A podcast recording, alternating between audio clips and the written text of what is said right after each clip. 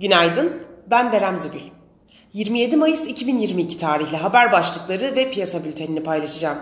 Milli Güvenlik Kurulu bildirisinde güney sınırlarında icra edilen ve edilecek harekatların komşuların toprak bütünlüğünü ve egemenliğini hedef almadığı vurgulandı.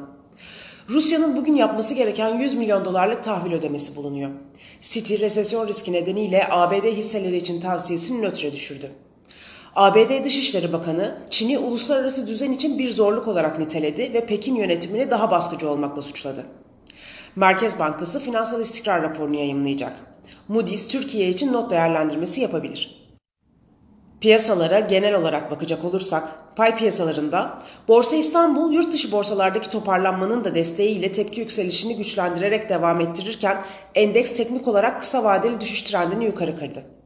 Enflasyona endeksli TL enstrüman beklentisinin gündemde gerilere düşmesi tepki yükselişini güçlendirirken endekste kısa vadede geri çekilmeler yaşansa da alım fırsatı olarak değerlendirilmesi ve yükseliş eğiliminin güç kazanmasını bekliyoruz.